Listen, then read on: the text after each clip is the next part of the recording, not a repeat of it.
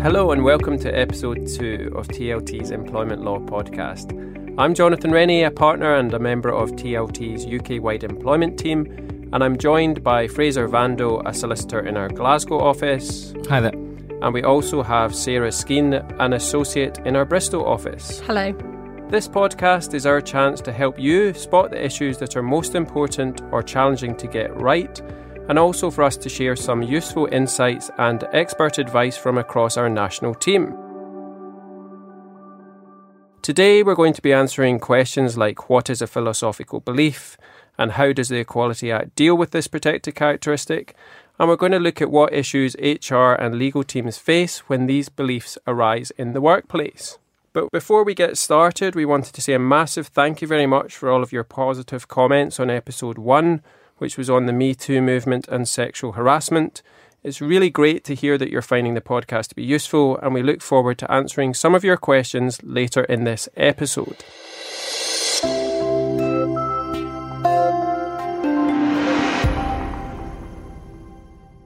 As I say, our main topic today is philosophical belief under the Equality Act, and what happens when that protected characteristic conflicts with other characteristics under the legislation. Before we look at that, firstly, Fraser has a roundup of the news. Thanks, Jonathan. First of all, on Brexit, unfortunately, we still don't have a clear position on that, with a change in Prime Minister coming in the next couple of weeks and the parliamentary summer holiday. It does seem like this is one that is going to rumble on until October at the very least. From an HR and people perspective, the positive news is that the EU settlement scheme is in operation and has been fully operational since the end of March. By all accounts, broadly speaking, it is working well and it is working as anticipated. There have been a couple of anomalies. You may have seen a recent press story where a couple with a pre-settled status, which is the status individuals can achieve under the scheme when they haven't been resident in the UK for 5 years, they were refused entry onto a flight back to the UK, and it took them 24 hours to actually have that position rationalised overseas. So it does throw up the question of whether pre-settled and settled status should be a purely digital status, as it currently is, or whether individuals should have a residence permit or a stamp in their passport as physical proof. A couple of case law developments since we were last with you as well. First of all, the case of CCOO against Deutsche Bank. This was a European Court of Justice case, and it suggested that the provisions of the European Working Time Directive actually require a system of monitoring, the actual precise number of hours worked by a worker. The UK working time regulations don't go that far. That only requires employers to have adequate records to show whether limits on a weekly working time and night work have been complied with. There are no specific requirements relating to records for a daily rest, a weekly rest, or the actual number of hours worked. So it does throw up the question then of whether, our working time regulations are actually compliant with what the EU requires in its directive. And I wonder, Jonathan, do we expect to see any challenges in that respect anytime soon? Yes, Fraser, we'll need to wait and see how this one develops in practice and report back. I don't see it being so much of an issue for office workers where there might be clocking in and clocking out and that type of electronic record keeping. But I can definitely see it as being more problematic or an issue for employers in perhaps the construction sector where there are mobile workers and employees are out and about. So watch this space. Thanks, Jonathan. And just lastly, on the news front, the government's consultation on maternity rights and enhanced rights on individuals' return from maternity leave has recently closed. Lots of interesting stuff in there, including the idea of perhaps extending the time limit for maternity discrimination claims from the current 3 months.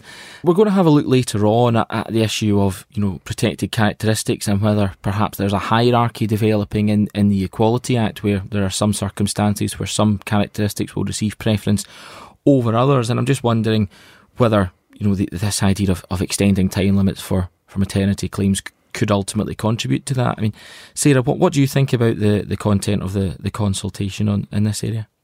I think you're absolutely right. It's a really interesting consultation. And actually those on maternity leave have enhanced rights already. So some of our listeners may be familiar with the fact that if you're on maternity leave during a redundancy process, you have a right to be offered an available vacancy in preference to somebody who's actually working at that time. And we know here that actually that right comes as quite a surprise to many of our clients. And I can see that issue from both sides. On the one hand, it does seem contrary to sort of sensible, logical business practice to offer somebody a role just because they're on maternity leave, when actually they might not be the best candidate for that position. But actually, if you look at it from the employee's perspective, statistics, and quite surprising statistics, bear out that women on maternity leave and mothers are much more likely to be made redundant than anybody else. A charity, Maternity Action, estimate from their quite detailed research, in fact, that 1 in every 20 women on maternity leave are made redundant, either during their pregnancy, their maternity leave, or on their immediate return to work. And this surprising statistic, I think, runs contrary to the law in this area. But actually what it does show is that there is still a culture of discrimination, whether conscious or unconscious, of those who are pregnant and on maternity leave, which creates some real difficulties. So perhaps a change in the law beyond just the time limit would be welcome here. Yes, I think that's right, Sarah. And sometimes it's not just the actual redundancy decision, but it can also be the timing of that decision that can be an issue for returning mothers. So I certainly had a recent client experience acting for a returning maternity case where the employer had waited until she returned from maternity leave and reduced her hours down to 3 days a week to make her redundant in order to reduce the redundancy pay entitlement because she was essentially a part-time worker. And you can see that some employers, particularly those facing financial difficulties, might approach matters in that way. So it's an area that's fraught with difficulties, and I'm actually very pleased personally and professionally that the government have issued this consultation. So let's hope that the consultation results in positive change here and also enhanced protections for returning maternity cases.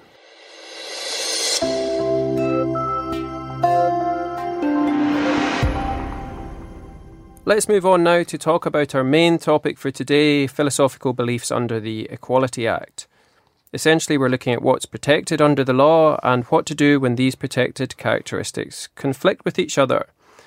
This is an area that's received massive press attention in recent months and is often a protected characteristic that flies under the radar and isn't always one that is at the forefront of people's mind in the same way as, say, for example, age discrimination, disability discrimination, etc. However, as we've seen recently, it's an area where people can potentially be caught out. Given the fact that there is an uncapped compensation limit for discrimination claims, these type of claims can be very costly. So HR teams often find this a tricky area to advise on, and it can be a high value one. So we will try and guide you through this. Before we get into the technical detail, there's a very practical and obvious point here that an employee can only raise an employment tribunal claim where they can demonstrate that they have this protected characteristic. This preliminary point is often determined at a procedural tribunal hearing, which is why we are discussing this today, to give you some helpful hints on what to look out for. We also need to be very mindful that organisations will have, for example, dignity at work policies and anti-bullying policies, so there is a wider point here beyond the Equality Act definitions. No doubt organisations will want to follow through on any of their internal policies, where, for example, someone is being bullied at work, and even where that is not an Equality Act-defined protected characteristic. I wanted to make that point because we're looking at the Equality Act definitions, but we need to be mindful of the fact that organisations often have policies over and beyond the Equality Act terms. So for starters then, what even is a philosophical belief?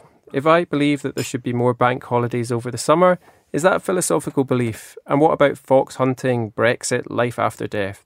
Who's protected? Sarah, have you any thoughts on this?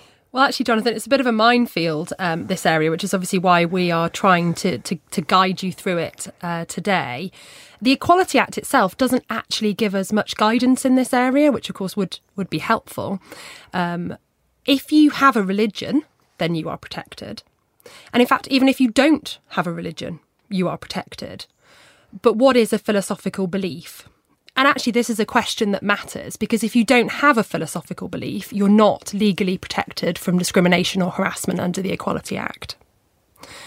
What we do know on the philosophical belief question is that the case law have tried to define what that is in the absence of a definition under the Equality Act. And we've boiled it down to four key aspects as to what a philosophical belief is. Firstly, the belief must be genuine. Now, to me, that sounds pretty obvious. Why bother stating that as a requirement? But actually, what that point emphasises is that a tribunal doesn't have to agree that the belief is a valid one. It doesn't have to be supported by science. In fact, you can be the only person in the whole world who holds that belief, and you could still be protected, provided your belief is genuine. However, the claimant must be able to demonstrate that they genuinely believe in something, and it's not just a whim. So the second key aspect is that the person must actually have a belief, not just an opinion or a viewpoint. For this reason, supporting a political party is expressly not protected under the Equality Act definition. It's not seen as a belief. Similarly, an opinion about whether we should be inside or outside the European Union is not a belief. It's an opinion. But it's very much a fine line, as you can probably see. And actually, while supporting a political party is not protected, if you hold a particular political philosophy, so for example, you have a strong belief in communism, then that may well be a belief and not just an opinion. It's very much shades of grey here, which I'm sure you'll appreciate lawyers tend to love. But the practical question to ask is whether the person's belief affects other areas of their life rather than on just one topic. If it's one topic, it's likely to be an opinion rather than a belief. The third key aspect very much follows on from that, and it's a requirement that the belief must be, and as the courts put it, a weighty and substantial aspect of human life and behaviour. Well, what is that? Well, it's very much a question that the courts have asked themselves quite a lot in case law. And the question in reality comes down to whether or not the belief affects the claimant's life and how they live it. So on this basis, a belief that lying is wrong has been found to be a philosophical belief. It's not just an opinion, it's something that was weighty and affected their life and behaviour, and the claimant's life and behaviour in that case. The fourth and final key aspect here is that the belief must be worthy of respect in a democratic society and must not conflict with the rights of others. This is an interesting area and one which is rife for conflict, which we'll discuss in a moment. But going through each of these four tests is very much what the courts do when they're deciding whether something is a philosophical belief. And actually using those tests, the courts have concluded that a belief in climate change was a philosophical belief that should be protected. It was a genuinely held belief, it was a belief, not an opinion, and it was one that affected the individual's life and behaviour, and it didn't conflict with the rights of others. It seems like what we've got then is a sort of fairly basic definition under the Equality Act, but one where, given the case law, there's a huge amount of areas, beliefs that could actually be captured in practice. That's absolutely right. You know, it's very much digging beneath the surface and having a look at what the case law says. And actually, when you come to it can be a relatively high hurdle to jump to show that you have a philosophical belief that is protected. Yeah, I think the issue is that there's so many areas of the definition that are up for debate. For example, case law from 2013, I think it was the case of Ellis versus Parmesan, focused on an individual's beliefs that homosexuality is contrary to God's law and that the Holocaust did not take place. This was found by a tribunal not to be protected because it was in conflict with the fundamental rights of others and was based on a distorted approach of the evidence available regarding the Holocaust. However, the fact that the tribunal have to go through these minute details and look at how they've impacted on the individual's life means that there is a factual analysis for each of these cases that needs to be explored. That's right. So this idea of conflicting with the rights of others is one that we will talk about in a moment. And it's been very much highlighted by a sports case, the rugby case involving the Australian rugby union player Israel Folau, albeit his case was not determined under the UK Equality Act. Evidently, as this discussion shows, we can end up in ethical and moral arguments on some of these cases, and the law is not always very precise in categorising and protecting beliefs. It can depend on how an individual follows through on those beliefs and their ability before a tribunal to demonstrate that in their evidence, to reflect the fact that they have such fundamental and intrinsic beliefs, and basically how they live their life according to those values. That's right. It's very much case specific.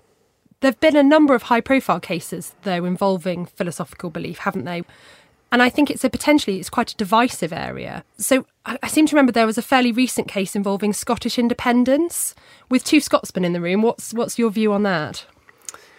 OK, so this was the case McElhaney against the Ministry of Defence, and an interesting one around some of these points around fine distinctions between opinions and beliefs, which you've discussed already, Sarah. So Mr McElhaney was a councillor, and he signalled his intention to stand for the deputy leadership of the Scottish Nationalist Party. And he wanted to reflect the fact that this was a philosophical belief, because he said he was subjected to a detriment by the Ministry of Defence when he indicated that he was going to stand for this position. And the Glasgow Employment Tribunal actually found that his philosophical belief in nationalism was worthy of protection and was a philosophical belief, and it was held to have a cogency or a seriousness similar to religious belief and was therefore protected under the Equality Act. So clearly critics of this, and there were many critics, were saying that the individual simply supported a political party, but the tribunal didn't see it that way. They saw it as his belief in nationalism as being distinct from his support of a particular political party. Now, clearly that might seem like hair-splitting and raises various questions, but I can see how the tribunal formed that view because the individual was very compelling as to how this impacted on his life and how he chose to live. Yeah, you're right. I mean, it occurred to me in some of the recent press around veganism that actually this could be an issue within this context. So the Vegan Society say that the demand for vegan food grew by 987%, if that is a percentage, in 2017 and 2018. And the UK's launched more vegan products than any other country in the world. And if veganism was found to be a philosophical belief, that could have quite a wide impact too, couldn't it? Yeah, absolutely. As you say, particularly in the last couple of years, veganism seems to be quite quickly on the rise. And there is actually an ongoing case testing this very point as we speak. It's been pretty well publicised, not just in the HR press, but also, mainstream media, because of the popularity that veganism is attracting at the minute. The case is actually listed for later this year, and the claimant in that case is arguing that he is what he terms an ethical vegan. So his position is that he doesn't simply just follow a plant-based diet, but that he has a much wider philosophical belief about the relationship between humans and their interactions with animals. The case ties in with quite recent research that suggests almost half of people who identify as being vegan believe they've been discriminated against at work, and only 1/5 of employers, according to other research, offer vegan options in canteens. It should be pointed out that the employer in this case is saying the individual's dismissal had absolutely nothing to do with veganism. But as Jonathan mentioned earlier on, this is a preliminary issue, so it is entirely possible that we could still find the door opened to claims based on veganism, and for the tribunal to hold that veganism in this particular circumstance is a philosophical belief that can potentially be protected. I think the case law and the upcoming cases, such as the one Fraser was just talking about, show quite how varied that definition of philosophical belief is and can be. And I think what that means for you as an employer or as a HR professional is that it's just an area to watch out for and make sure you're not being caught out on. Now, of course, you're not going to lose a claim if you dismiss somebody who happens to be a vegan. But if they have that philosophical belief, then they may try to assert that their dismissal was because of that or linked to it in some way. And if you are caught out, it could be costly, given that, as a reminder, discrimination compensation is uncapped. It's one to keep an eye out for, I think. Yeah, definitely. I think in practice, the point to think about is ensuring that the reaction of HR and managers to a strongly held belief is an objective one. I think in my experience dealing with clients, there can be a tendency to think that an employee with a fundamental belief is somehow being difficult or deliberately awkward simply by reason of them being assertive about those beliefs. So if this does come up in practice, I think it's absolutely worth HR and contacts taking the time to listen and understand the employee's position, even if you don't agree with it, rather than making fast assumptions and preferring one interest over another. So in this regard, having clear policies about how your business handles discrimination and bullying at work will be really, really important.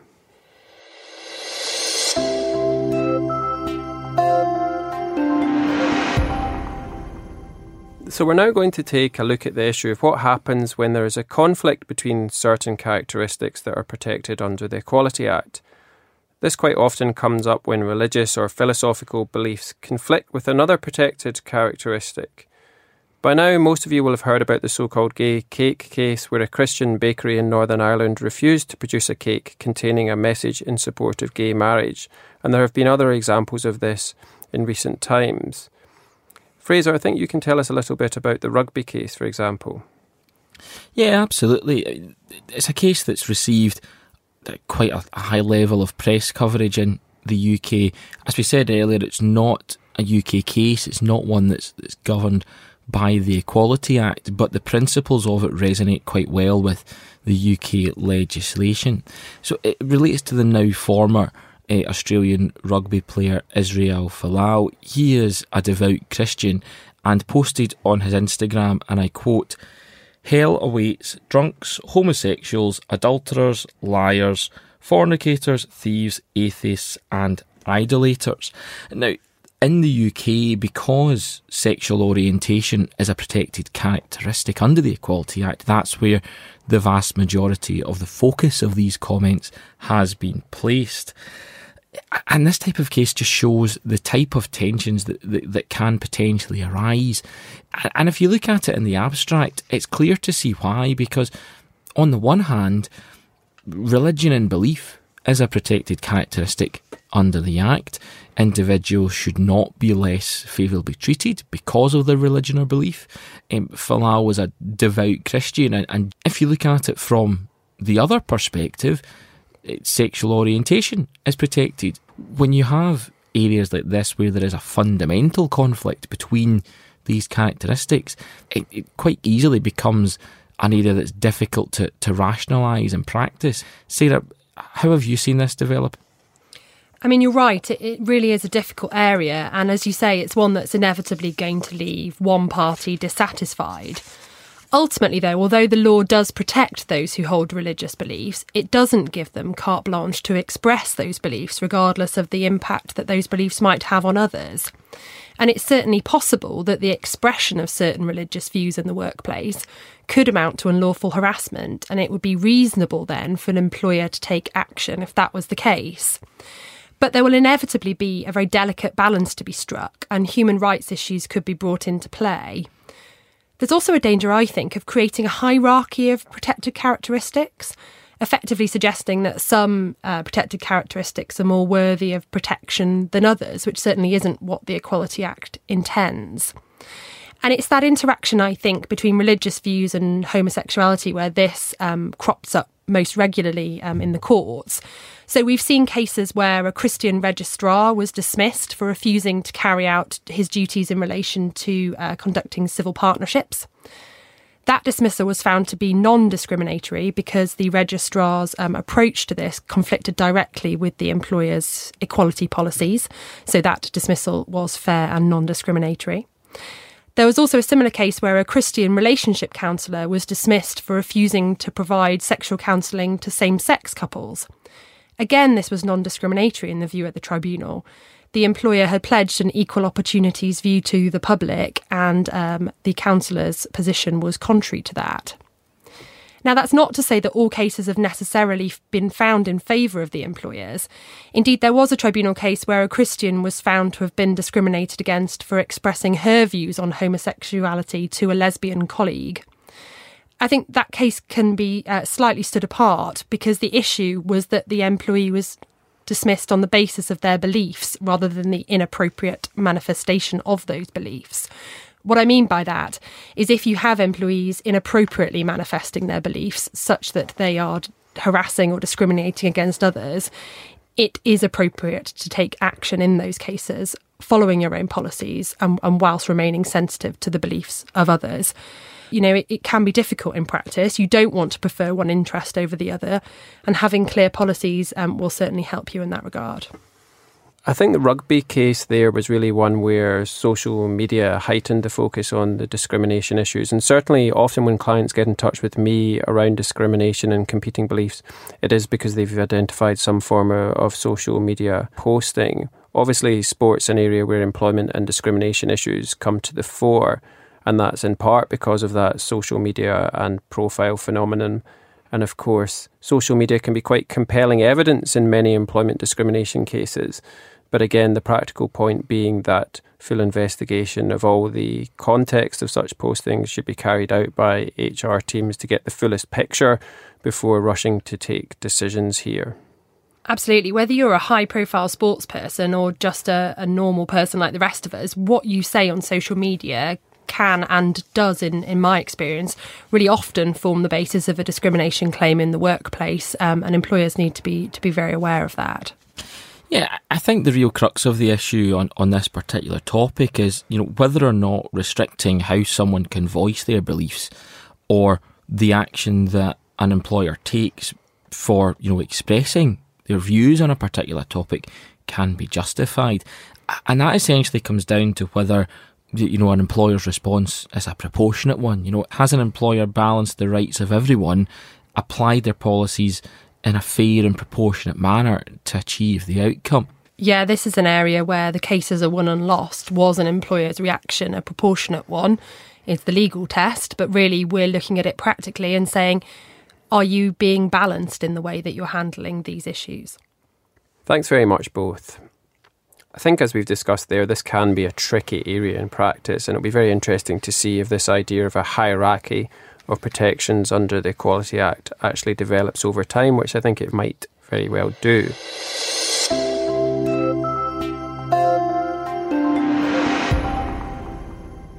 Finally, we'd asked you to send in your questions during our last episode, and we're going to finish up by looking at a couple of those.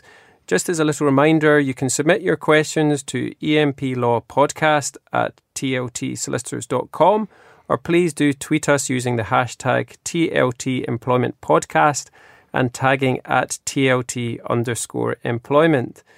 Any questions you submit will, of course, be addressed anonymously. Fraser, I have a question for you which has come in. Obviously, we mentioned US-style love contracts in our first episode. And a listener has asked, is that actually really happening in the UK? And if so, is it a sign of things to come with US influences into UK employment law? I think it definitely is something that's happening.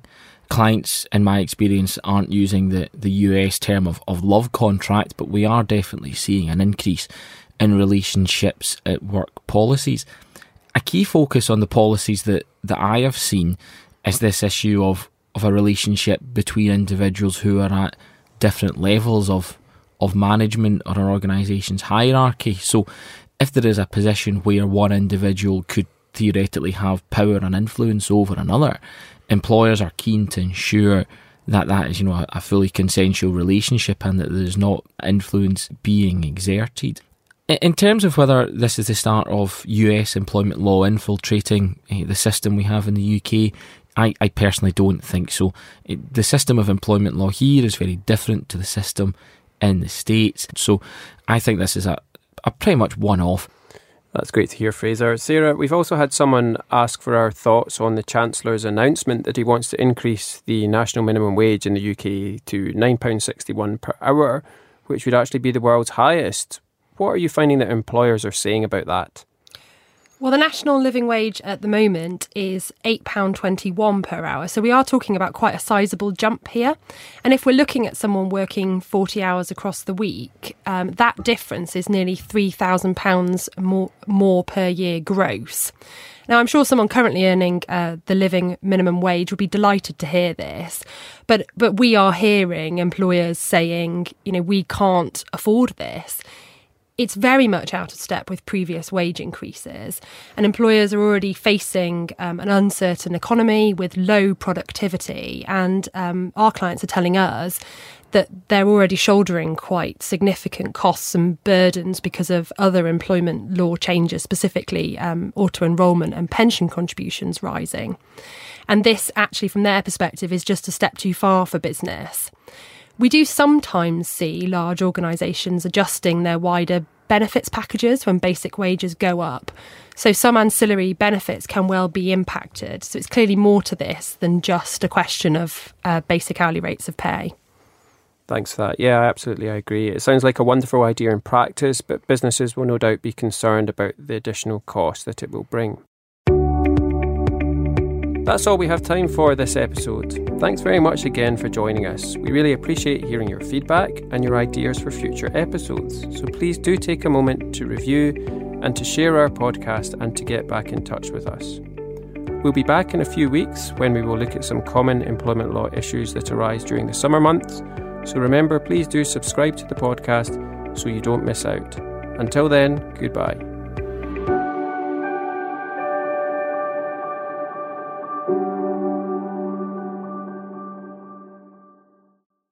The information in this podcast is for general guidance only and represents our understanding of the relevant law and practice at the time of recording. We recommend you seek specific advice for specific cases. Please visit our website for our full terms and conditions.